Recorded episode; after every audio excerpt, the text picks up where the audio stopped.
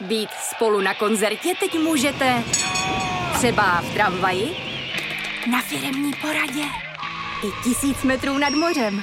Jsme tu, abyste mohli být mezi svými kdekoliv. Tak zůstaňte ve spojení díky datům na naší nejrychlejší mobilní síti v Česku.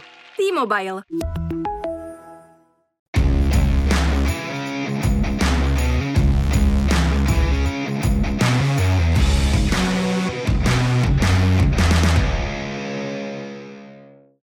Vítejte u dalšího příklepu. Je středa příklepu. Třeba dnes jsme ale tak eh, trochu uvízli v jiném časovém pásmu, kde se nachází náš host. Ve studiu je tedy zatím se mnou redaktor Sport.cz a práva Marek Burkert. Marku, ahoj. Ahoj, Honzo, čau.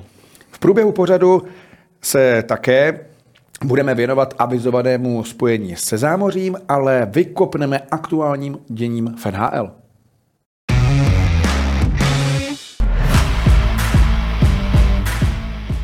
Účasti jediného Čecha Davida Pastrňáka se na Floridě uskutečnilo utkání hvězd NHL. České fanoušky na sociálních sítích zaujala především společná fotografie havířovského rodáka s Alexandrem Ovečkinem. Podle očekávání toto počínání kritizoval i legendární brankář Dominik Hašek, zatímco v extralize už je po přestupovém období v NHL dojde k uzávěrce 3.3. ve 3 hodiny odpoledne. K mání by měly být například hvězdy Chicago Patrick Kane s Jonathanem Tejsem, St. Louis by pro změnu měli opustit Ryan O'Reilly a Vladimír Tarasenko. A tématem je také končící platnost stávajících kontraktů. Největší hvězdou, která momentálně směřuje na trh volných hráčů, je již zmíněný David Pastrňák. Po této sezóně také končí smlouvy jeho partiákům z Bostonu Patrici Bergeronovi či Davidu Krejčímu.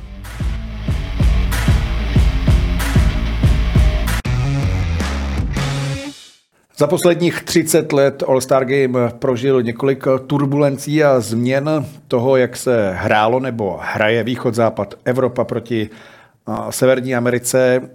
I tady NHL dělá všechno pro to, aby to lidi bavilo. Myslíš, že baví? Tak asi je baví ta akumulace hvězd, který, které jsou vlastně v trošku jako v nezvyklých rolích. Viděli jsme teďka docela zajímavou soutěž na pláži ve Fort Lauderdale, kdy tam chlapci trefovali uh, ty puky do těch uh, do těch vlastně eh, surfovacích prken a když trefili ještě logo NHL, tak se zřítil jejich soupeř do vody, což bylo docela vtipné. Ve Vegas eh, zase se trefovali nějaké karty před těmi kasíny. Je to nějaká snaha trošku to udělat zábavnější. Možná eh, český divák, který netuší, jaký, nebo co to je za film Happy Gilmore, tak možná koukal zjera, co tam vlastně David Pastrňák předvádí při tom All-Star Gameu, ale Myslím si, že určitě mi přišla tahle část možná zábavnější, ale ty hvězdy, hvězdy chceš vidět možná v tom plném nasazení, takže já si asi nejvíc užil soutěž vlastně v rychlosti bruslení. Je zajímavé, že Elias Peterson má stejnou mordu jako Viktor Hedman, který to vyhrál loni, soutěž o nejtvrdší střelu, ale potom už ten zápas 3 na 3, Pacifik, Atlantik, to, to už není ono úplně, protože ono.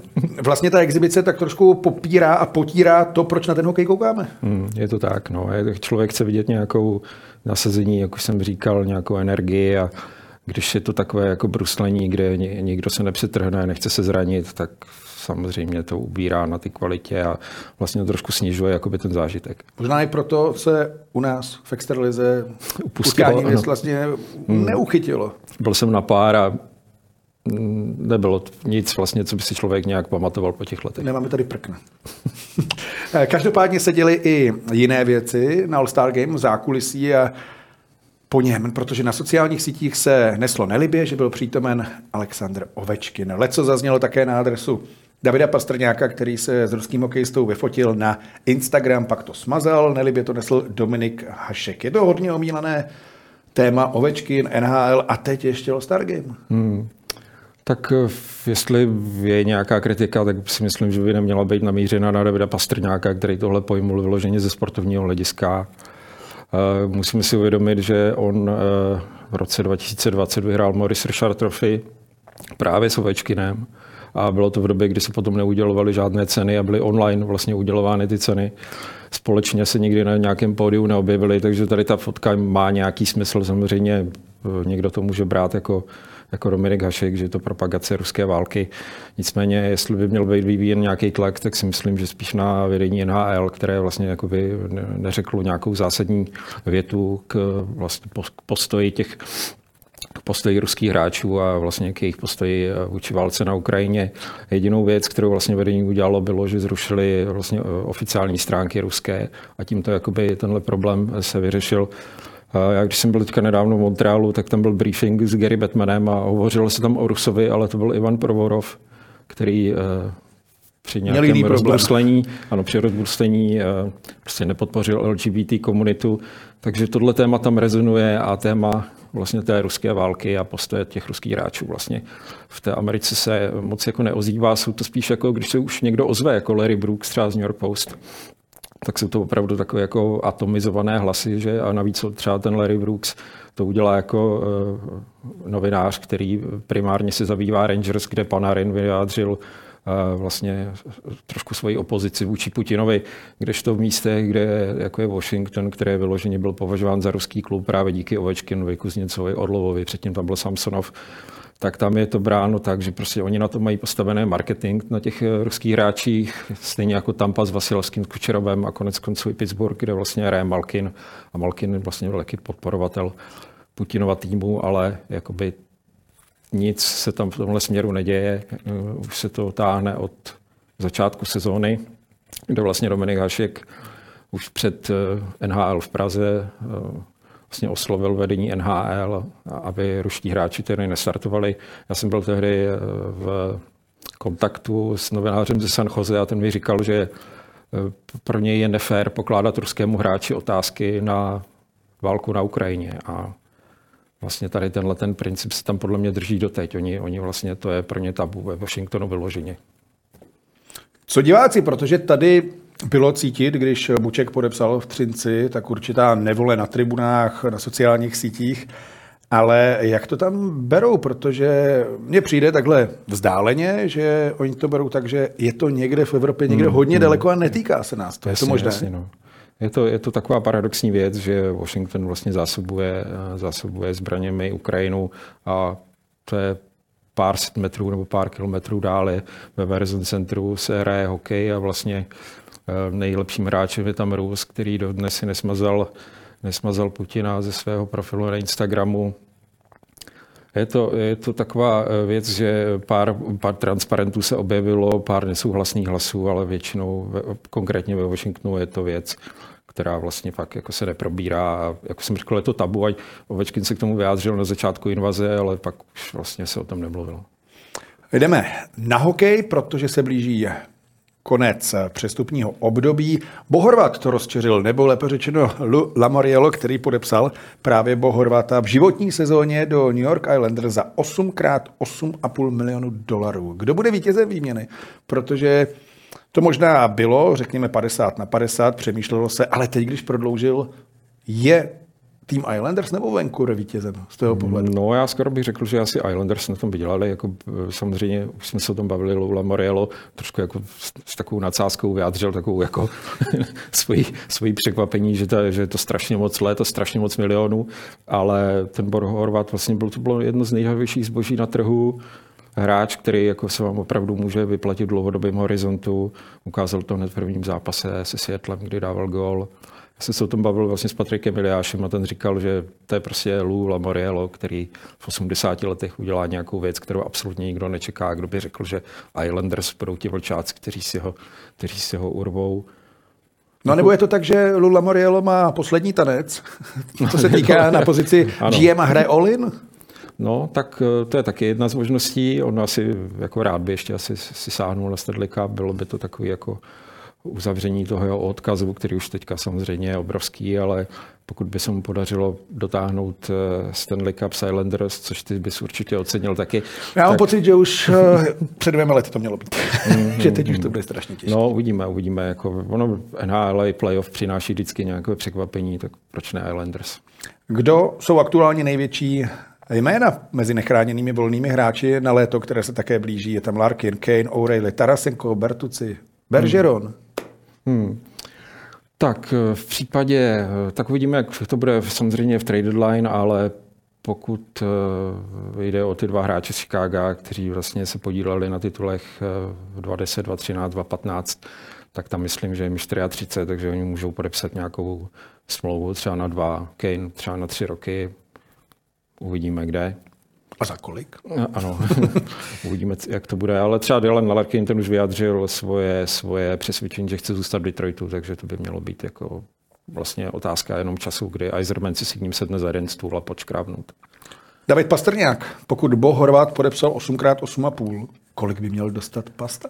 No, tak určitě by to měla být taky osmiletá smlouva a ta částka rozpočtená na rok by měla být osmimístná, to znamená 10 milionů plus, protože Charlie McAvoy ten podepsal 9,5. No a kdybych si měl typnout, tak eh, bude překonán český rekord, eh, to znamená těch 11 milionů, které bral Jágr ve Washingtonu. A určitě agent JP Berry má teďka takovou vyjednávací pozici vzhledem k těch Davidovým výkonům, že on to bude chtít nej, hodně posunout k té smlouvě, co měl Nathan McKinnon. To znamená 8 let a 100,8 milionů. Takže pokud se mu to podaří přiblížit co nejvíc k tomu, tak by to byla, podle mě byla odpovídající smlouva. Druhá věc je, že někdy říkají v tom Bosnu podepíš za míň a budeme mít lepší tým, ale Don Sweeney, on bude mít velký problém. Má podepsaný na příští rok čtyři hráče, nebo čtyři útočníky a to je Hall. A nějaké útočníky. Hall, Maršán, Coyle a, a Pavel Zacha. A teď, jako, a teď co dál s tou sestavou a nemá ani druhého golmana. Obrané pořešená, ale tady podle toho, kolik dostane vlastně David Pastrňák, se asi bude bude řešit eh, vlastně to další a pokud by ho nepodepsal, tak jak... Je třeba taková varianta? No, určitě je, je, ale to by asi nastalo šílený pozdvižení. Jako, ale představit si Davida Pastrňáka v dresu, nevím, kohokoliv, kohokoliv, kohokoliv, tak to je jako zatím úplně, úplně takové, jako z toho mám takové až mrazení, to je jako nepříjemné mrazení, ale jako samozřejmě mu přeju ten Boston a pokud by tam dohrál svoji kariéru, pokud by to opravdu dokončil, tak je jasným adeptem na to, aby, aby ten jeho dres s tím číslem 88 byl pod stropem TD Garden. Rozhodně. No legendou už určitě bude David Krejčí v Bostonu a ten má aktuální kontrakt na 1 milion dolarů. Hmm, to je ten taky, už se uskromnil. Je to tak, je to tak a já myslím, že pro Davida je to poslední sezona. Já, ta jeho rodina vlastně celou dobu je v Jižní Karolajně, kde mají by, eh, dům a vlastně děti tam chodí do školy, manželka je pryč, on podle mě už si nestřihne takovouhle druhou, takovou tu hotelovou sezónu, že opravdu pro něj to je jako... Tak někde blíž? No, možná, ano, ano, Jižní Karolajně, tak už víme, jako, kde se to nabízí, ale já si myslím, že ne, že on je tak prostě spojený s tím postnem a pokud, pokud, jak jsem se tady nazličoval ohledně toho pasty, že by mohl mít ten dres pod stropem, takže to i v případě Davida Krejčího je jako velmi pravděpodobný, že to jeho číslo 46. Navíc je tam ten Stanley Cup.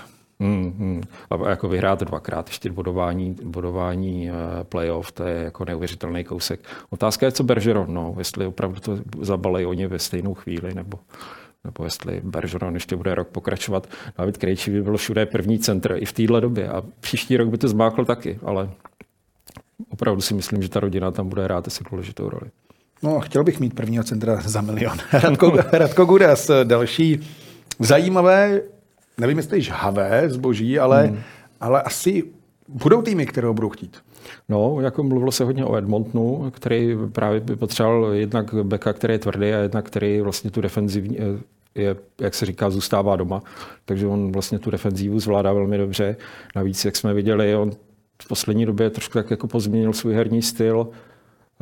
Dokáže z těch situací, kdy někoho nabere jako opravdu tím bodyčekem, tak dokáže z nich i vytužit eh, něco pro to mužstvo. Pak jsou tam ti různí mstitele, on, on pořád působí jako ten červený, červený hadr na bejka, ale dokáže z toho vytěžit, vytěžit to, že ti mstitelé prostě ho zkouší jako spacifikovat, on se nenechá rozhodit a pak je z toho nějaká přesilová situace. Tohle je taky ceněná vlastnost a v tom on se hodně poučil, si myslím. Co další Češi? Protože jich není málo, kterým také končí kontrakt. No, jako kdybych já byl generálním manažerem, tak bych podepsal určitě Davida Kempfa, to je jasný. Myslím, že Tomáš Nosek také udělal dobré služby v Bostonu, takže by podepsal na další rok. David Rittich tu roli dvojky zvládá jako s přehledem a jestli jako Winnipeg třeba i půjde daleko, tak myslím, že a ten David se tam osvědčí, takže by taky mohl podepsat. No a pak už je to takové jakoby kus od kusu, jako strašně milý to toho, jak eh, se vyvíjí, nebo spíš nevyvíjí ta kariéra Ondry Kašeho. To je jako velký smolař na zranění. No a pak už eh, uvidíme, no. Uvidíme v případě Radima Zohorny a dalších, ale myslím, že třeba Andrej Šustr už asi nepodepíše někde ani na farmě, uvidíme. No a blíží se také uzávěrka přestupů, ta je naplánována na 3. březen. U nás bude 9 večer, až to všechno se zaklapne a týmy, které chtějí útočit na Stanley Cup, budou aktivní. Kdo podle tebe bude tím vlčákem? Hmm, tak já myslím, že to budou hodně eh, ty týmy z Kanady. Toronto, Edmonton, jak jsem říkal, a asi Calgary. Protože jak víme, tak eh, kanadský tým nevyhrál Stanley Cup od roku 1993, je to 30 let. Bylo by to hezky, kdyby někdo z nich to vyhrál. Já před sezónou, musím se přiznat, jsem typoval Edmonton, pak ten kostrbatý začátek sezóny mě z toho trošku jako vyvedl. Nicméně teď oni se vrátili na vítěznou vlnu, ten tým vypadá dobře, ale má tam nějaký slabý místa a jedno z nich je třeba v obraně a myslím, že třeba hodně lidí se inspiruje tím, co předvedl loni Joe Sekik v Kolorádu, kde on eh, vlastně neulovil žádnou velkou rybu, ale vlastně hráče, kteří mu přesně plnili to, co on... Tampa to taky dělala takhle. Ano, je přesně tak. No. A tohle jsou vlastně ty šikovné manažerské tahy, které potom jsou považovány za geniální. Takže tohle asi, asi bude chtít i, i třeba Dubas eh, v, v Torontu.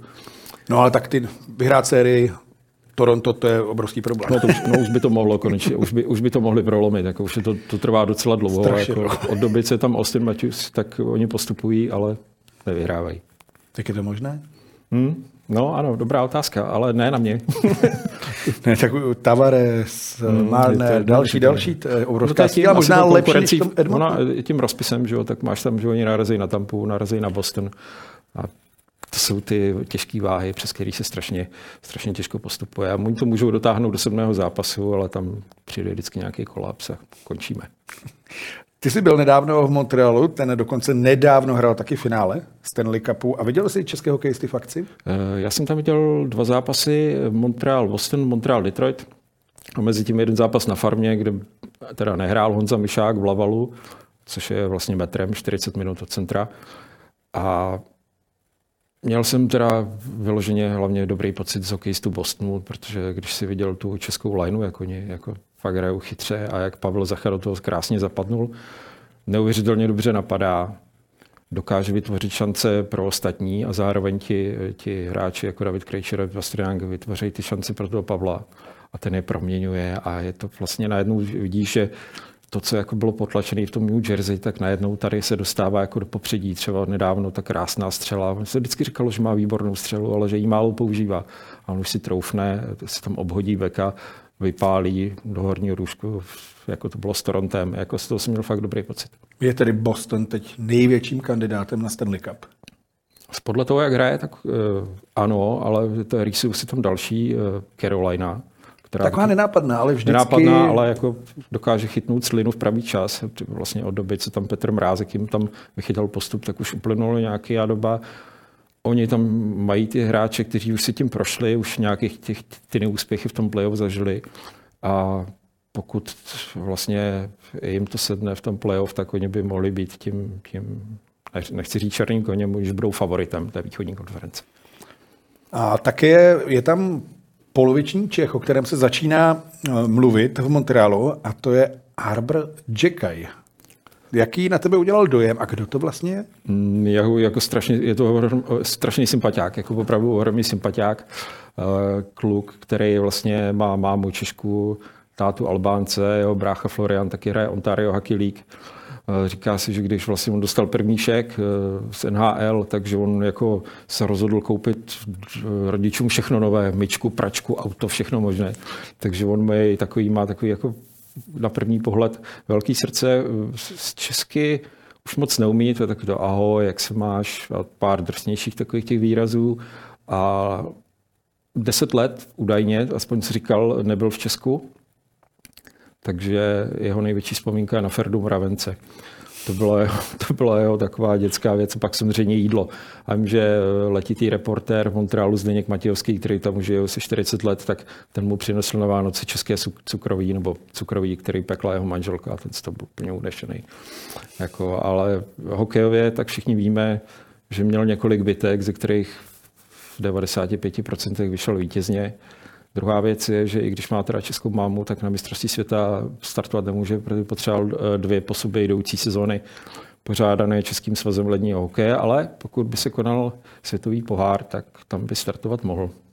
Ale to je otázka, jestli se vůbec bude konat. Jestli vůbec nějaký bude ještě. A, a viděl jsi taky Detroit, protože tam je dost Čechů, Detroit nevypadá zas na playoff. Jaký byl dojem z rudých křídel? Jako, velmi dobrý, mají tam spoustu hráčů, kteří ještě jakoby nedosáhli toho, toho topu své výkonnosti, ale zároveň to přináší takovou věc, že oni dělají jako občas takovou nějakou úplně jako triviální chybu. Tam v poslední minutě ze stavu 3-3, tam myslím, že to bylo Rasmussen nebo Bergren, možná Bergren. Bergren, vysoká hokejka do obličeje a najednou přesilovka. zápas. No a přesilovka a najednou ten, kdyby Vile Huso tam nepředvedl opravdu jako, jako geniální, nádherný zákroky v čase 59-59, chytil tutovku úplně jako jsem nechápal jak, tak uh, oni by to prohráli. No nicméně on je podržel i prodloužení, Berggren ujel a nakonec dával gol. Takže jako mám, měl jsem z ní docela dobrý pocit, ale nemůžu se zbavit dojmu, že náš host Dominiku Balík je ve čtvrté lajně příliš utopen a že vlastně by měl dostávat úplně jinou příležitost, než dostává. Je čas přivítat našeho dnešního hosta. Měli bychom být ve spojení s jedním z detroitských Čechů. Naším hostem je Dominik Kubalík. Dominiku, vítejte v příklepu. Dobrý den. Jsme po utkání Detroitu proti Edmontonu, které se výsledkově eh, nepovedlo s odstupem pár hodin. Jak se hrálo proti Conorovi, jak se hrálo proti Dreisaitlovi, jak ten zápas vypadal? Tak musím říct, že docela v pohodě. I eh, pro mě docela překvapení, že nám to docela šlo po té pauze. Ono to přece jenom po devíti dnech, kdy jsme nehráli zápas, bylo eh, vždycky je to takový, že člověk začíná od znova, takže, takže já jsem rád, že, že jsme ten zápas odehráli, jak odehráli, škoda toho výsledku, protože si myslím, že jsme z 80% tahali i za, za ten delší kousek, jenom prostě jsme nebyli schopni překonat golmana, no, takže, ale, ale uh, sledovat Konora s Zajtlem je, je fajn, no. Marku, ty jsi ten zápas viděl? Uh, viděl. Co Dominiku můžeš říct k té svojí šanci vlastně stavu 3-2 pro Edmonton, si tam šel sám na branku, možná to bylo i s faulem, tak jak jsi to viděl? Uh, já jsem se dostal vlastně do, dá se říct, jakoby úniku, uh, kdy jsem se snažil pokro, uh, pokrýt jakoby kotouč vlevo, aby se mi tam obránce zprava nedostal a, a už moc na výběr jsem neměl, zkusil jsem kličku nějakým způsobem do backendu, jestli to bylo s faulem, uh, možná bych řekl, že ani možná i ne, protože jsem se do toho snažil jakoby natlačit, aby se mi tam ten backhand dostal, že jsem ztrácel trošku uh, stabilitu, ale, ale šance to byla samozřejmě, kdyby se tady srovnalo, tak uh, ten zápas možná dopadl jinak. Ten zápas byl docela takový emotivní, vyhecovaný. Cítil jsi to taky tak, že teďka už do konce vlastně základní části to tak bude? Já bych řekl, že jo, tak eh, všechny ty týmy hrajou uh, o každý bod, uh, ať my nebo oni hrajou o umístění, samozřejmě ty, ty mají trošku lepší postavení v playoff, my bojujeme o všechno, se dá říct, takže, takže každý ten zápas bude hrozně důležitý a, a jelikož za víru jsou dva, tak, tak každý bod je hrozně znát a hrozně důležitý. Ony ten zápas byl tak trochu nahoru dolů, podobně jako celé angažmá vaše v Detroitu, protože ten začátek byl fantastický, hodně času na ledě, body, góly. Teď ten ice time je trošku menší, proč? Dobrá otázka. Uh, nevím, uh, samozřejmě uh, vím, že, vím, že za začátku sezóny, když se daří, uh, myslím si, že každý hráč uh, v jakýmkoliv, v jakýmkoliv sportu tak ví, že, že to sebevědomí je najednou úplně někde jinde a, a člověk si dovolí, dovolí lecos, pak samozřejmě bývají i takový ty, co k tomu taky samozřejmě patří, že, že se tolik nedaří, ale, ale uh, na nás to padlo celkově jako tým. Uh, začali jsme prostě, dostali jsme se do takové situace, že jsme prohrávali a prohrávali jsme i zápasy, které jsme měli vyhrát. Uh, na mě se to podepsalo taky, prostě tým, tomu týmu jsem nepomáhal a, a, a snažím se samozřejmě dostat se zpátky na tu vlnu. Uh, ale tady ta liga je samozřejmě těžká, není to o tom, že, že člověk dva, dva dny odpočne a vrátí se na to hned, takže, takže Eh, dělám, dělám, co můžu, ale, ale chtěl bych se samozřejmě vrátit, jak to bylo za začátku, protože to byl samozřejmě úplně jiný hokej a člověka to jinak baví, že jo? Takže, takže já doufám, že se to zase vrátí zpátky. A jak hodnotíte to, že jste právě šel do Detroitu? Přeci jen slýcháme, že to není úplně to nejhezčí město, že jsou tam motory, hokejová hala, vlastně jinak nic. Jak se cítíte v Detroitu mimo arénu? Tak musím samozřejmě říct, že oproti Chicagu to byl rozdíl, kde jsme bydleli uh, v centru. Uh, furt se něco dělo, takový prostě velkoměsto, takže, takže zácpy a tak. A teď jsme se vlastně přestěhovali sem a, a ta volba byla samozřejmě hokejová, nebylo to úplně, že bych si, že bych se nějak, jako nějakým způsobem těšil do Detroitu, protože zatím jsme v Detroitu jako takovým, jsme byli, jsme byli jen dvakrát, bydlíme vlastně 20, 20 minut od Detroitu, jako i ostatní kluci. A uh, že by bylo úplně se na co podívat, kromě vlastně muzeum Forda, uh, se říct, se říct asi nedá, no, takže, takže spíš trávíme čas mimo Detroit. No. V Detroitu se hodně dařilo v 90. letech. Je cítit, že fanoušci, i když vás asi nepotkávají, když nejste v Detroitu, ale jaký tam jsou fanoušci? A jak berou to, že je tady určitá pravděpodobnost, že se bude hrát zase bez playoff? Uh, tak já si, já si myslím, že ty fanoušci na to vlastně, za, jak to tady posledních pár let bylo, vlastně, jak jste řekl, bez playoff, tak tak si myslím, že podporují pořád velmi slušně. Myslím si, že pořád je to jeden z těch týmů Original Six, což si myslím, že je pořád hrozně znát a, a uh, ať hrajeme proti ostatním týmům Original Six, ať je to Toronto nebo v že Montreal, tak bývá, bývá prostě vyprodáno, má to velkou prestiž a myslím si, že to je právě z historie, kdy, kdy uh, to tady žilo a, a, a vyhrávalo se, takže myslím si, že pořád tady na to ten tlak bude, na, na ty výsledky a, a, a já doufám, že, že se to otočí a nějakým způsobem Detroit zase nahoru. V týmu působí také početná česká enkláva. Je to výhoda třeba, když se eh, nedaří, dá se jít vyčistit hlava, popovídat si o tom? Tak určitě, že eh, člověk, když má kolem sebe kluky, eh, kluky z Česka, ještě k tomu, který zná vlastně, ať už, ať už z reprezentace nebo, nebo z těch mládežnických kategorií, tak, tak samozřejmě Eh, je to příjemnější jak pro nás, tak, eh, tak i pro holky, které jsou tady, když jsme třeba na tripu, tak, tak přece jenom mají co dělat a, a, a zabaví se spolu.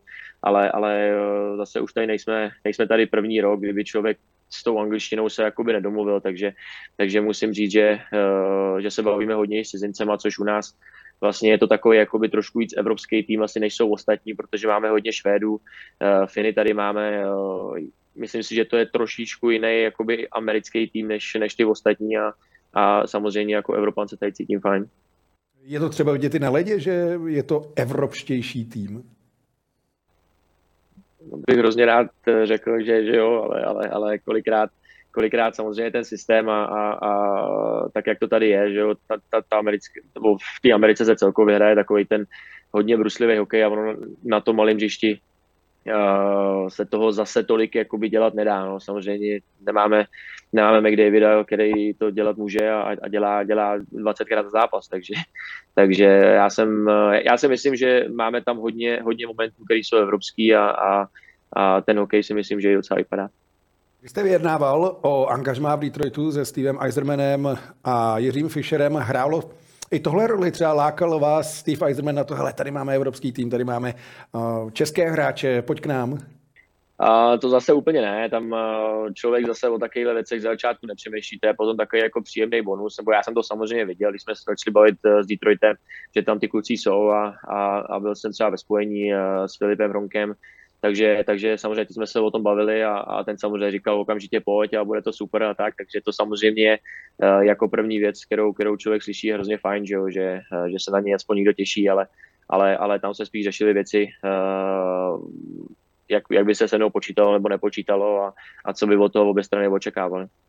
Je Steve Eiserman, protože to je obrovská legenda nejen Detroitu tak já bych řekl právě přesně, přesně tak, jak se to řekl. Prostě je to legenda, ať je to, ať je to kdekoliv a, a už jenom když projde, tak je samozřejmě cítit takový ten přirozený respekt už, uh, už jenom jako člověka i, i jako hráče, takže uh, on docela na zimáku bývá.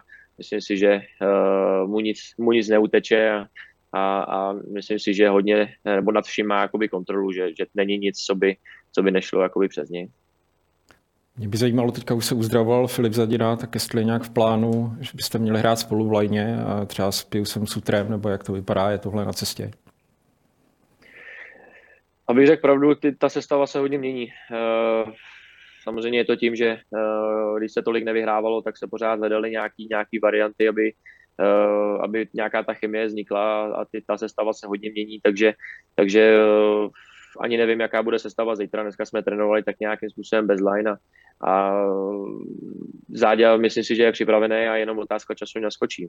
Takže, takže kdybychom se spolu zahráli, jako jsme spolu hráli v přípravě, tak, tak nám to docela šlo, takže, takže proč by ne?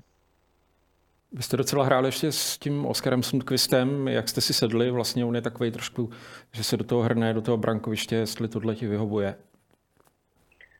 Tak je to uh, takový ten hráč, který, který zase moc nechce střílet, který, který chce být právě v tom žebrankovém prostoru a spoustu kotoučů vybojuje, takže, takže to je samozřejmě hráč, kterým uh, člověk si nemusí nějakým způsobem zvykat.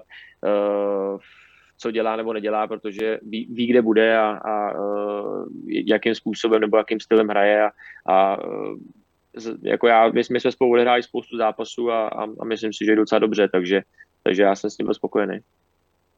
Pfizerman, ještě jedna věc, on tady v posledních letech je velmi často. Jezdil na 18 do Břeclavy, byl tady na světovém šampionátu, tuším, a do té Evropy neříkal třeba, že se mu něco v Česku líbilo nebo nelíbilo, protože v Břeclavě byl pečený vařený.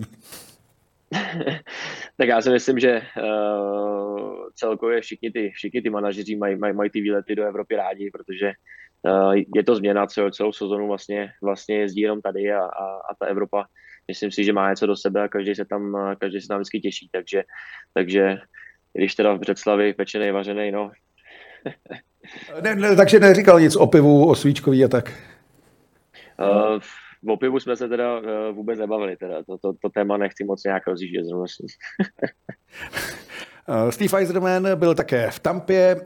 John Cooper tam oslaví 10 let a jeho bývalý asistent Derek Lalonde, který byl u dvou triumfů Eh, ve Stanley Cupu se právě trnul a stal se hlavním trenérem Detroitu. Marku, co je to za trenéra v tvých očích a jak se adaptoval, co by hlavní kouč? Mm, no, eh, ono se dá říct, že vlastně ta jeho hokejová kariéra je taková celkem postradatelná, že tam dotáhl to někam nějakou třetí divizi NCAA. Už velice brzo začal vlastně jako asistent a dá se říct, že svoji cestu si jako vyloženě odpracoval, jak se teďka populárně říká, takže přes 20 let působil jako asistent, pak postupně East Coast, AHL, až se teda dostal na asistentskou pozici v Tampě a vlastně tam ti hráči vyloženě říkali, že to bude jednou velice dobrý head coach a že pro takového kouče vlastně by chtěli hrát, tak možná se nabízí právě otázka na Dominika. Ano. Hraješ rád pro Dereka Lalonda, nebo dá se to takhle říct? Tak eh, dá se to říct, nedá se to říct. Eh, myslím si, že eh, nic špatného mezi sebou jsme nějakým způsobem neměli. Myslím si, že ten styl se samozřejmě podobá, podobá té tampě, nebo jsou tam, jsou tam nějaké nějaký věci, které ta tampa dělala a dělá, který samozřejmě fungují. Že Když vyhrávají dvakrát po sobě, tak, tak něco na tom určitě bude. Takže nějakým způsobem se to snažíme praktikovat u nás a a myslím si, že co se týká toho systému, tak na to, na to kluci přistoupili, eh, nebo přistoupili jsme na to, myslím si, že docela dobře a, snažíme se držet, protože člověk, když ví, že, že, už, to, že už to předtím někomu vyšlo, tak, eh, tak to chce dělat taky, takže eh, Tampa, myslím si, že byla jako, jako taková vzorem, vzorem pro víc týmu a, a když to tam fungovalo, tak, tak proč to nedělat tady, takže já jsem rád, že, že, že ten styl, myslím si, že ten styl je zábavný, co se týká hry a, a ještě kdyby to přivedlo nějaké výsledky. No. Byla na něm vidět vítězná mentalita, že přišel ověnčen dvěma tituly a chtěl zkrátka dávat na jevo, jo, já jsem vítězný kouč? Já bych řekl, že jo. Tak uh, ono v tý, tady prostě každý chce vyhrávat samozřejmě. Ta, ta liga je hrozně vyrovnaná. Uh, jsme schopni porazit prvního, porazit, porazit uh, posledního a potom se ukazují, za mě se ukazují ty trenéři potom, když se nedaří, že jo, jak k tomu přistupují, uh, jak se to mění, nemění a, a že se pořád snažíme teď držet toho systému, že to není o tom, že tohle začneme celý překopávat, že to nefunguje a, a, a tak, takže předtím to vlastně začátek sezóny to fungovalo, tak, tak není důvod to měnit, což se mi líbí, že, že prostě dokáže, co se týká toho systému, prostě to držet a, a, a aby jsme tomu věřili. No. Podíváme na tabulku, tak je tam celkem na dvoubodový systém zásadní ztráta. Mě by zajímalo, jestli už třeba po očku v letadle kouknete i na ostatní výsledky, jestli si počítáte, hele, jsme minus 7, minus 5, anebo jestli vůbec nekoukáte na to, jak hrají eh, týmy, které jsou kolem vás? Já si myslím, že takový ty, takový ty řeči, uh, my na tabulku nekoukáme takhle, ono se to hrozně hezky povídá, myslím si, že spousta kluků to vždycky řekne v rozhovorech, já už jsem to taky několikrát řekl, ale člověk o tom ví prostě. Člověk ví, kde, kde nějakým způsobem se pohybuje, ať dneska zapne televizi a tak to tam furt běhá, takže, takže samozřejmě o, nějakým, o nějaký ztrátě víme, víme, že těch zápasů zase nemáme odehraných tolik, takže, takže máme tu možnost to ještě dohnat.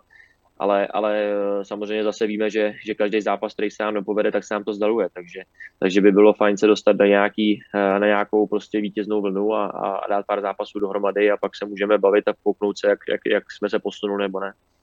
Budeme možná trošku oškliví. Věříš tomu, že Detroit to dotáhne? Ještě tu ztrátu? Věřím. Ano. rozhodně, rozhodně tomu věřím. V, v Detroitu se asi taky ještě věří. Určitě, určitě. Samozřejmě, tak ona ta sezona potom, kdyby se nevěřilo, tak uh, už tak je dlouhá a, a ono potom, když člověk od, uh, jak se tady říká, od toho deadlineu, od toho konce těch, těch přestupů není o co hrát, tak uh, je, je, to ještě delší, ale, ale, ale vždycky se dá, vždycky je o co, o co hrát a, a já, já, já doufám, že se dostaneme do situace, že to budeme uh, prodlužovat a prodlužovat, kdy, kdy, kdy prostě budeme pořád v nějakém tom mixu těch týmů. No. Teď trošku odskočíme, protože klíčovou situací ve vaší kariéře byl určitě odchod eh, z UFI, kde jste prakticky ani nestihl nastoupit do švýcarského Ambry Piota. Je to tak? Já bych řekl, že uh, úplně bez debat. To byla asi největší, uh, nejlepší možná věc, která se mě vlastně v té kariéře stala. Filip Chlapík v téhle sezóně taky nastupuje za Ambry a uvedl, že by chtěl právě jít ve vašich stopách. Je to tak, že švýcarská liga může posunout hráče blíže k NHL, než třeba, teď už se nebudeme bavit o kontinentální hokejové lize, ale tehdy jo? Myslím si, že jo. Myslím si, že to je hlavně z důvodu toho, že tam je spousta cizinců a uh, kort, kort letos, kdy, kdy vlastně KHL uh, ne, že, ne, že je zavřená, ale, ale, ale kluci šli prostě po Evropě a ať to jsou Kanaděni, Američani, který, uh, který hledali práci a, a, a našli ve Švýcarsku a ono dostat se do Švýcarska není lehký a, a myslím si, že i když se jako rozšířily ty cizinci, tak ta kvalita té ligy se opět zvedla a dneska bych si trochu že to je možná nejlepší liga, nejlepší liga v Evropě, takže, takže eh, za mě určitě uh, ta šance je velká a, a, a kež by se mu dařilo. Když Flip Chlapík šel ze Sparty právě do Ambry, byli jste v kontaktu, nějaké doporučení proběhlo, kde má bydlet, eh, jaké to tam vlastně je? Uh, ani ne, ani ne, v nějak vůbec uh, v nějakém kontaktu.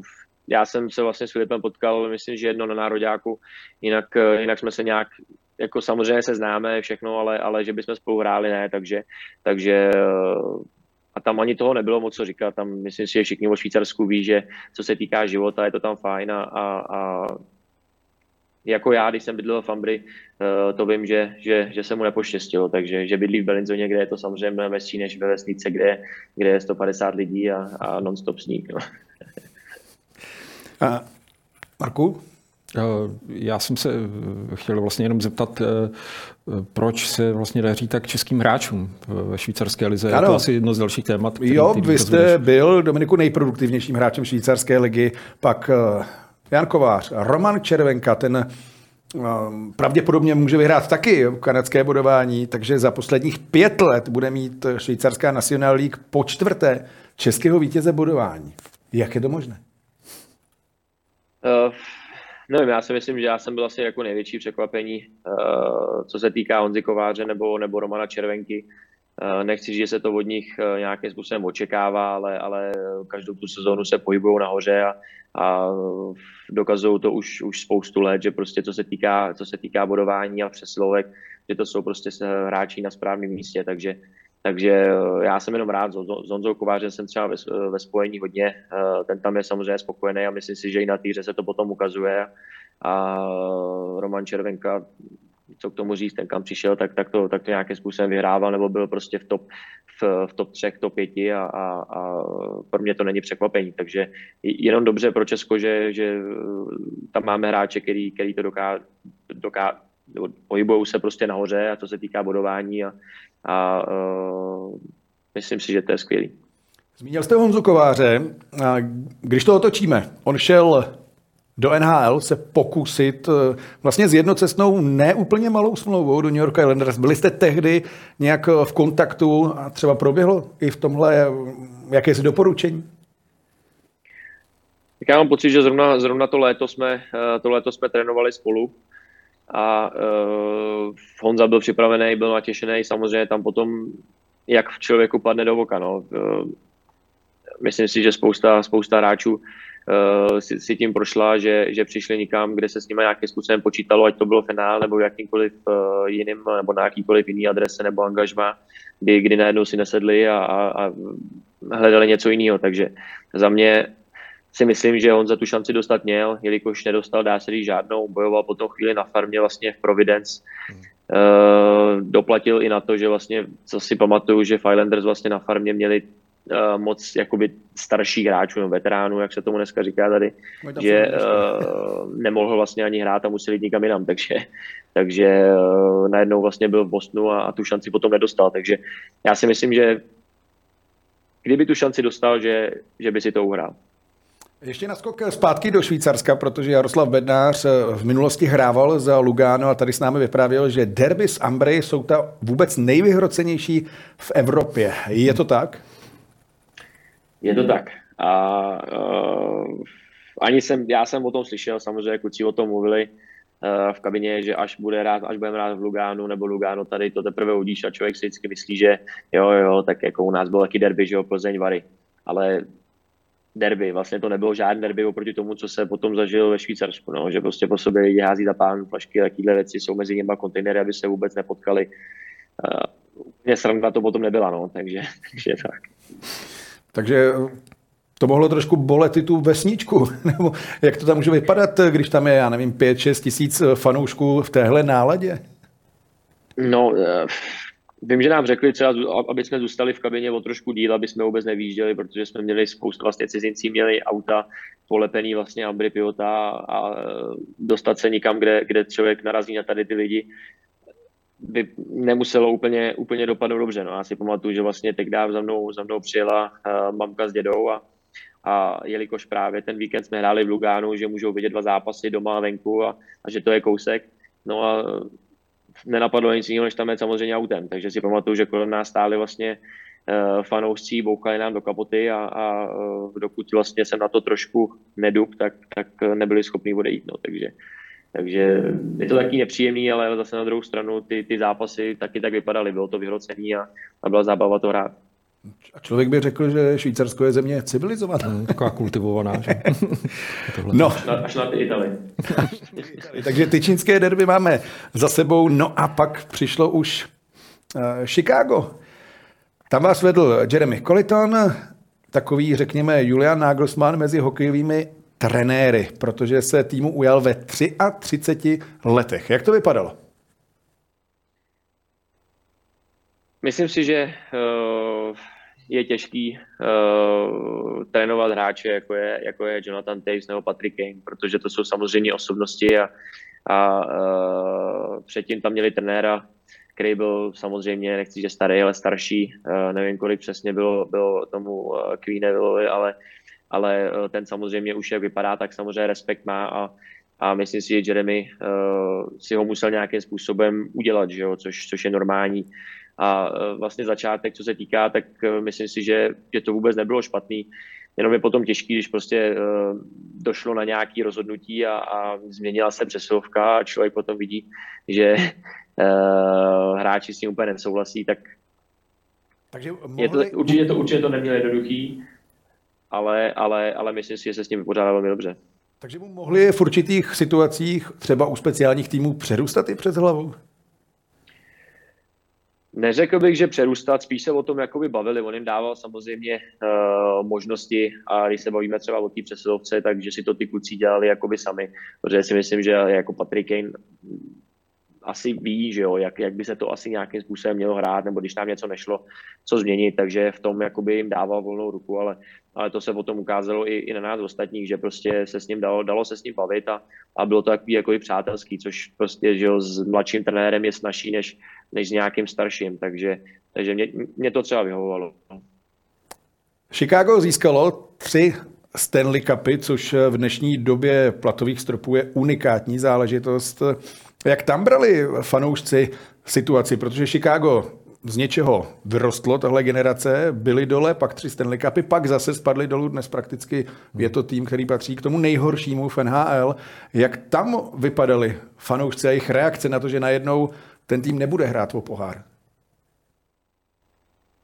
tam musím říct, že uh, já jsem měl to štěstí u toho, že uh, tam bylo nějakou dobu se držel rekord prostě non-stop vyprodaná arena, což, což uh, se jen tak nevidí, když se nám úplně nedařilo. Takže, takže tam fanoušci jako takový byli skvělí.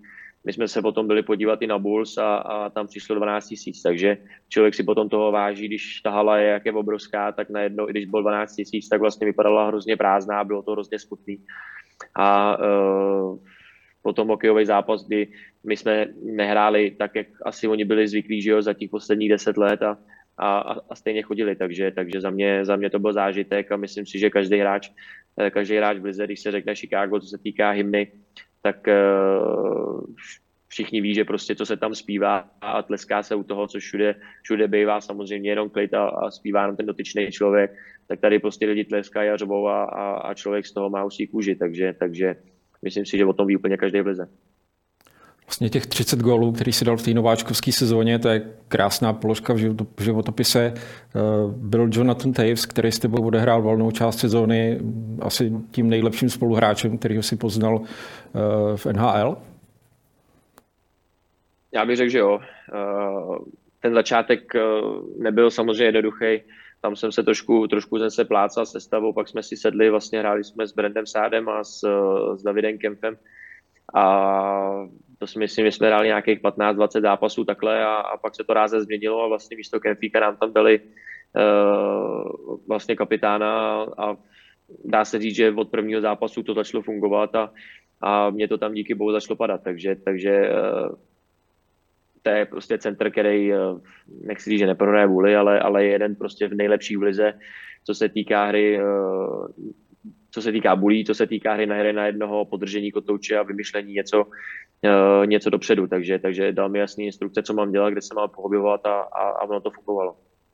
Byl to velký šok potom, když se dozvěděl, že vlastně vynechá celou sezónu, že nebude hrát? Musím říct, že jo, musím říct, že jo, protože vlastně v, v létě uh, několikrát jsme uh, měli taky ty pohovory s tenérama, uh, co a jak se bude dít, nebo kdo, kdo a jak by mohl s kým hrát a, a uh, já jsem zrovna věděl, že, že tu sezonu začneme od začátku spolu a, a že když se nic nebude měnit, že prostě vydržíme, protože i, i vlastně i Jonathan chtěl hrát se mnou, což, což mě samozřejmě těšilo. Ale, ale když se potom člověk dozví tohle, že najednou přijde od centra a, a musí se hledat někdo jiný a ono ho nahradit není úplně jednoduchý a ještě kvůli tím platovým stropům, kdy prostě najednou by se musel sehnat někdo úplně jiný. Takže hrozně, hrozně těžká situace, jak, jak samozřejmě pro tým, tak, tak i pro mě osobně. Kolik jste si eh, říkal po té sezóně, že když to pojede dál, můžete dát gólu 40-50? Měl jste třeba myšlenku, jo, bude to padat, ještě víc na sebe zvyknem, protože když to zašlape 30krát za sezonu, tak přeci jen člověk musí mít větší oči. Tak samozřejmě, že eh, s jídlem roste chuť a, a já jsem si říkal, že ta liga najednou je hrozně jednoduchá, že, to všechno bude fungovat a že tady budu 10 let a já něco všechno, ale, ale ono potom ten pád člověk, člověk potom s tím trošku počítá, uh, že to vždycky nebude tak růžový a, a, a jenom škoda, že nám to nevydrželo díl, protože samozřejmě ta druhá sezóna vždycky bývá mnohem těžší než ta první, kdy už člověk, eh, ty týmy, ty týmy už o vás trošku ví, že už nejste úplně taková nějaký překvapení a možná mi to trošku uškodilo, zároveň věřím tomu, že mi to i pomohlo, že prostě jsem se naučil hrát i bez něj a, a uh, i ta druhá sezona nebyla, nebyla tak špatná, jak, jak jsem si za začátku myslel před sezónou, když jsem nevěděl, s kým budu vůbec hrát a jak ten náš tým vůbec bude vypadat. Kane a Taves eh, budou volnými hráči. Je to konec éry Chicago, Marku? No, dalo by se říct, že asi je. Mě pro mě vždycky zasobňovali teda tu éru těchhle dva, plus Marian Hossa, plus Duncan Keat. Myslím, že kdyby tam chytal jakýkoliv jiný brankář než Corey Crawford, že by ta éra byla stejná a určitě jsou pro mě nejlepším týmem vlastně desátých let a i tak byli vyhlášeni v NHL, i tak se o nich bude mluvit a by vlastně tři Stanley Cupy během šesti sezon jak si říkal, to je v době platových stropů naprostý unikát a kdybychom se měli bavit o nějaké novodobé dynastii, tak jako to Chicago by tam patřilo. Chtěl, chtěl byste ho do Detroitu na příští sezónu? No já bych, já bych se samozřejmě nezlobil. Já bych byl spokojený a já bych ho tady ubytoval mě v pitě. tak zítra za Stevem Eisermanem, ať to doladí. Zkusím to, zkusím to, uvidím. Každopádně Patrick Kane už když byl malým klukem, tak se objevil na hokejové kartičce u Silvéna Turžiona, na které byl malý Patrick Kane a spoza plexiskla, tady to vidíme, sledoval hru v dresu Sabres. Přišla Marku možnost, nebo přijde možnost a čas na návrat Patrika Kejna do Buffalo? Mm, tak Buffalo má našláplý mladý tým, který má vynikající ofenzívu. A ještě s Kanem by to bylo velice zajímavé. Já teda jsem četl nějaký už eh, rozbory eh, před trade deadline, eh, kdy na něj líčí Rangers, kdy mu Panarin vysílá takové skazy, jakože by byl rád si s ním ještě jednou zahrál jako při svý nováčkovský sezóně v Chicagu. A když si představíš lineu Panarin, Zibanejad, Kane. Nechci si to představit. Tak, tak to, by byla asi, to by byla asi velká paráda, no ale uvidíme, no, je to 3. března, může se stát spousta věcí, ale to návrat do Buffalo třeba od příští sezóny na rok, na dva, proč ne? Seděl by vám eh, v Buffalo, přece jen teď je Buffalo přímý konkurent eh, Detroitu o postup do playoff? Tak eh, já si ho popravdě nedokážu představit asi vůbec nikde. Já, pro mě to vždycky bude uh, legenda prostě Black Hawksa a vidět to v jiném drezu bude, bude podle mě velký nezvyk. I když samozřejmě bych mu přál ještě, uh, ještě nějaký úspěch a myslím si, že by si ho zasloužil, protože uh, teďko ty poslední že jo, tři, tři, čtyři roky uh, v Chicagu nebyly pro něj úplně jednoduchý, protože všechno stálo, dá se říct na něm, už, už s tím právě, že, že, že kapitán byl vlastně mimo a, a vím, že je to vítězný typ a udělá, nebo chce a dělá všechno pro to, aby, aby ten tým vyhrával a, a já jsem třeba nezažil, že hrál s Panarinem, takže, takže mě by se docela líbilo je vidět na ledě spolu. No. Vy jste povoláním střelec, typický gólový hráč. Jaký je rozdíl dávat góly třeba ve Švýcarsku a dávat je v NHL? Je tam nějaká odchylka, nebo je to úplně jedno? Prostě mi přijde puk, zavřu oči, nebo je nechám otevřené, vystřelím, dám gól, jdu se radovat. Tak uh, asi možná to, že ono ve Švýcarsku, tady jde, já si myslím, že to je spíš o té pozici jako v týmu. Já si myslím, že uh, co se týká gólů, tak samozřejmě člověk je dává rád a je to úplně jedno, kde to je, jestli to bylo v Plzni nebo to bylo ve Švýcarsku, prostě uh, ty dvě vteřiny po tom gólu jsou samozřejmě uh, obrovská euforie a člověk si to užívá, ať, ať je to tady nebo kdekoliv jinde, nebo, nebo za národní mužstvo. Uh, je to takový zadosti učinění. Člověk, člověk samozřejmě ví, že o čeho, že, o, o čeho tady je, nebo co se od něj očekává. Neříkám, že já jsem tady jediný střelec, to určitě ne, protože je tady v to trošku, trošku něco jiného, ale, ale eh, když to bylo v Plzně ve Švýcarsku, tak člověk jakoby cítí, že, že plní to, co má a, a eh, když se mu daří a tým vyhrává a dokáže tomu ten hráč pomoct, tak, tak, eh, tak je to hrozně fajn pocit. Takže, takže myslím si, že každý, každý hráč má nějakou tu svoji roli Samozřejmě eh, by bylo fajn, kdybych eh, jsem tam měl stejný pocit i třeba z nahrávky, ale, ale prostě jako, jako střelec, co má rád goly, to říct nemůžu. Prostě pro mě je gol víc a, a, a na tom ledě je to i vidět, si myslím. Eh, já se zeptám na ten velice známý baseballový gol. Je to pořád takový top v tvojí kariéře, nebo už tam máš nějaký lepší zápis, který si víc ceníš? Řekl bych, že asi ne, co se týká takových jako hezkých gólů, který, který moc nepadají a, a tam to byla vlastně to byl ten měsíc, kdy opravdu jsem všechno mi tam padalo, což takhle, kdyby to bylo furt, tak by to bylo skvělý. Takhle to má třeba pasta, takže to si myslím, že si ten hokej užívá úplně jinak. Ale uh, za mě prostě tam jsem do toho plácnul, kdyby tam těch puků letělo dalších 100, tak uh, jestli bych je 20krát trefil, ale ani jedno by to nebyl. Takže, takže to byla náhoda a to je třeba gol, na který nezapomenu. Určitě ale není náhodou váš. Golfák, příklep, v kolika letech se vlastně tahle střelba u vás vypilovala, když jste si uvědomil, jo, tohle bude moje silná stránka? A myslím, že jsem to měl možná v sobě už tak nějak jako od, od narození, že jsem moc, moc uh, spoluhráče jakoby nehledal a, a byl jsem spíš takovej uh, jako sám na sebe, no, to asi možná, nevím, jestli, teďko možná jsem rád, že to tak bylo, dřív jsem možná byl, byl moc kluk, který nenahrával a, a, možná ty, co se mnou hráli, tak, tak spokojení nebyli, ale pak se došlo do nějaký čtvrtý, pátý třídy, kdy jsme vlastně dneska s, s plzeňským vlastně kapitánem Honzou Šlajzem začali rád, začali rád spolu a on byl pravý opak mě a, a ten zase vůbec nechtěl chtěl nahrávat a, a ono nám to fungovalo a, a myslím si, že nás to oba vyšlo. No. Kdy takhle člověk dá první gol příklepem? Kdy to přijde, že tu hokejku už má... Hned tak, do, hned tak dokáže ten puk zvednout nějak, to si pamatuju.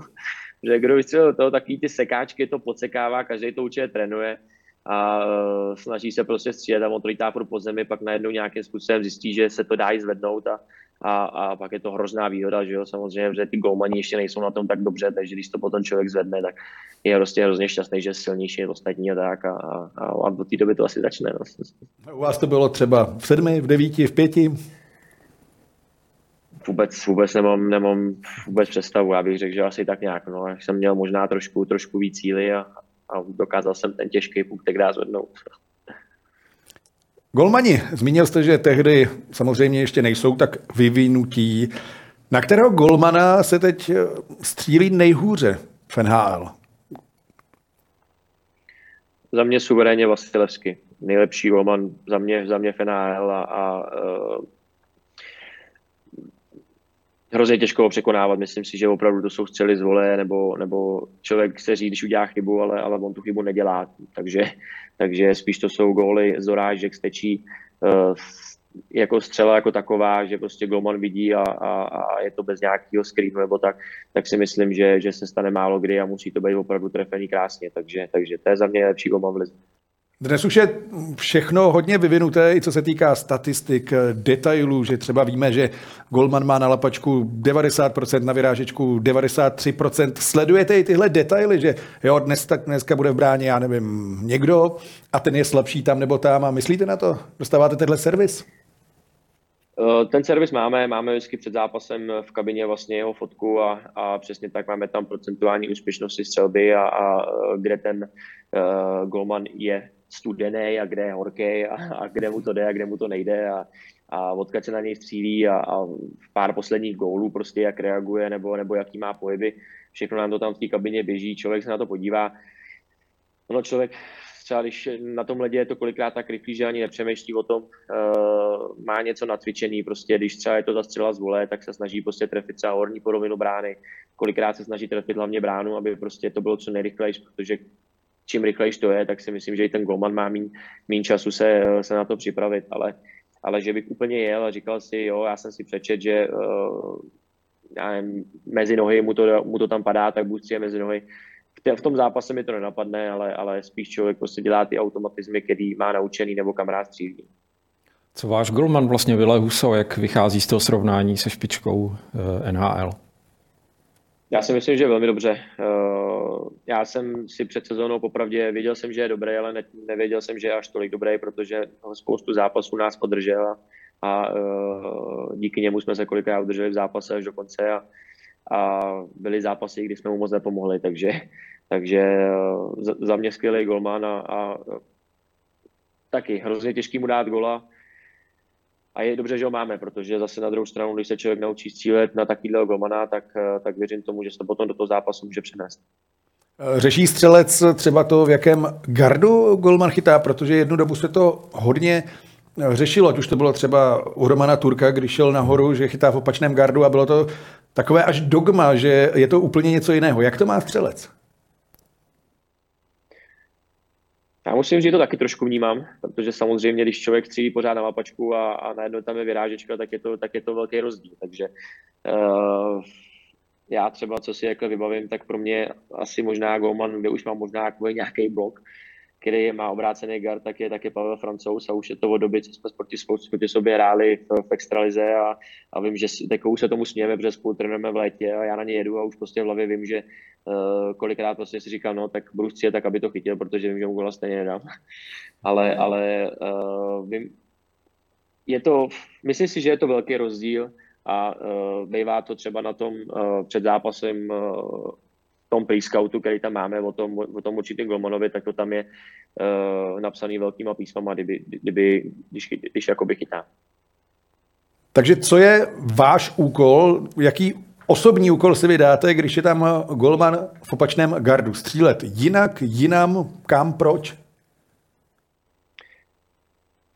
Tak uh já celkově rád třeba střílím zrovna na, na tu lapačku, což teď momentálně znamená, když tam je, když tam je Goman s opačným gardem, že musím střílet, že jo, úplně na druhou stranu, takže, takže uh, jenom to prostě člověk si to musí, nebo já si to musím říct před tím zápasem, možná na tom nějaký hráči jakoby nepřemýšlí, ale, ale já si říkám, že na tu lapačku ti gólů padá, padá docela dost a, a uh, pak když člověk jede a nekouká moc na golmana a je v nějakém souboji a snaží se prostě rychle vystřelit na lapačku, tak aby, aby nestřílel tam, kam by střílel normálně, že to musí být na druhou stranu. Takže to je asi spíš jenom takovýhle jakoby detail. Ono potom, uh, kdyby vystřelil na lapačku jako na normálního golmana a on by tam měl vyrážet škoda, aby gola, tak bych řekl, že jsem to takhle chtěl samozřejmě. Takže, takže uh, to je, spíš to jsou jakoby detaily a, a před zápasem člověk ví, že prostě tam jde golman s opačným gardem a, a uh, snaží se prostě střílet tam, tam kam je zvyklý. Co obránci, kdo vás nejvíc řeže v NHL?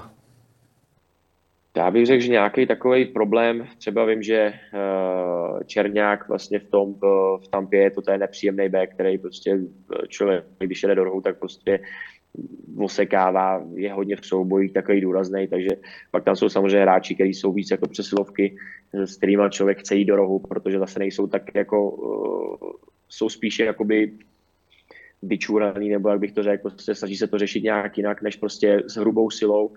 No a pak tam jsou samozřejmě nějaký ty blázni, který tam přiletí a hlava nehlava, že jo? Takže a zase jsme u toho, že člověk už trošku jakoby ví, kdo, kdo na tom ledě zrovna je a, a, a jestli, jestli do toho souboje může jít řeknu, nezapřený nebo zapřený, nebo jestli se radši musí ohlídat. Takže uh, jsou tady pořád ještě hráči, který, který uh, tam jedou prostě uhrát osobní souboj a ne, a ne, a ne vzíkotouč. Patrik Eliáš nám tady říkal, že třeba se bavili během zápasu s krajany, během utkání. Zrovna u Černáka mě napadá, že si ale můžete říct si, hele, dneska neblbni, nech mě hrát. Probíhá ještě tohle nějaké vtipkování v současné NHL v tom, jak je rychlá, nebo na to vůbec není čas? Já myslím, že jo. Já se třeba jako s, s, s, jakýmkoliv kukem, který, který ho znám.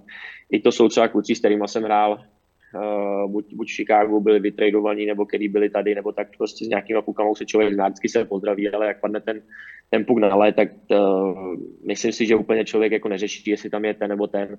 Samozřejmě já vím, co třeba zrovna od Černáka mám čekat, že prostě ten, ten puk bude rád úplně stejně, jako kdyby tam byl Kanaděn, takže, takže uh, samozřejmě můžu to zkusit tomu, tomu to říct, aby mě nechal být, no, ale myslím si, že se úplně pomůže. Na světovém šampionátu, nebo na světových šampionátech jste odehrál 25 zápasů. Víte, kolik jste dal gólů? Mm, nevím, opravdu. 12, což je půl branky na zápas a ptáme se hlavně proto, že je tady varianta, že Detroit hrát playoff nebude. Takže co vy a mistrovství světa v Rize a Tampere?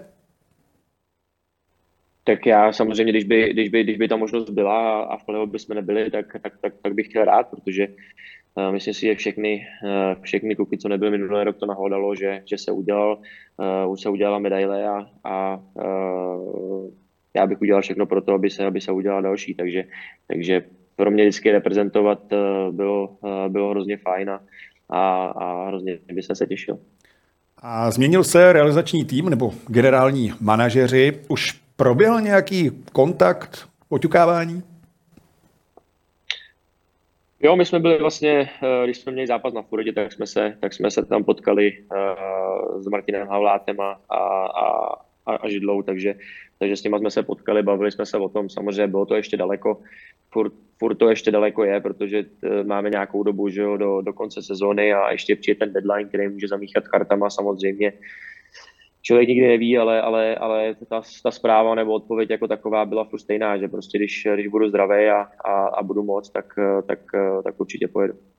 Vypadá to, že Boston by mohl jít eh, daleko, Marku, takže střelec by se asi hodil na šampionátu. No, rozhodně by se hodil a vlastně základní část končí 13. dubna, šampionát začíná 12. května, takže bude odehrané první kolo, bude odehraná část druhého kola a myslím, že ten eh, že ta příval těch posil z NHL by tady mohl být.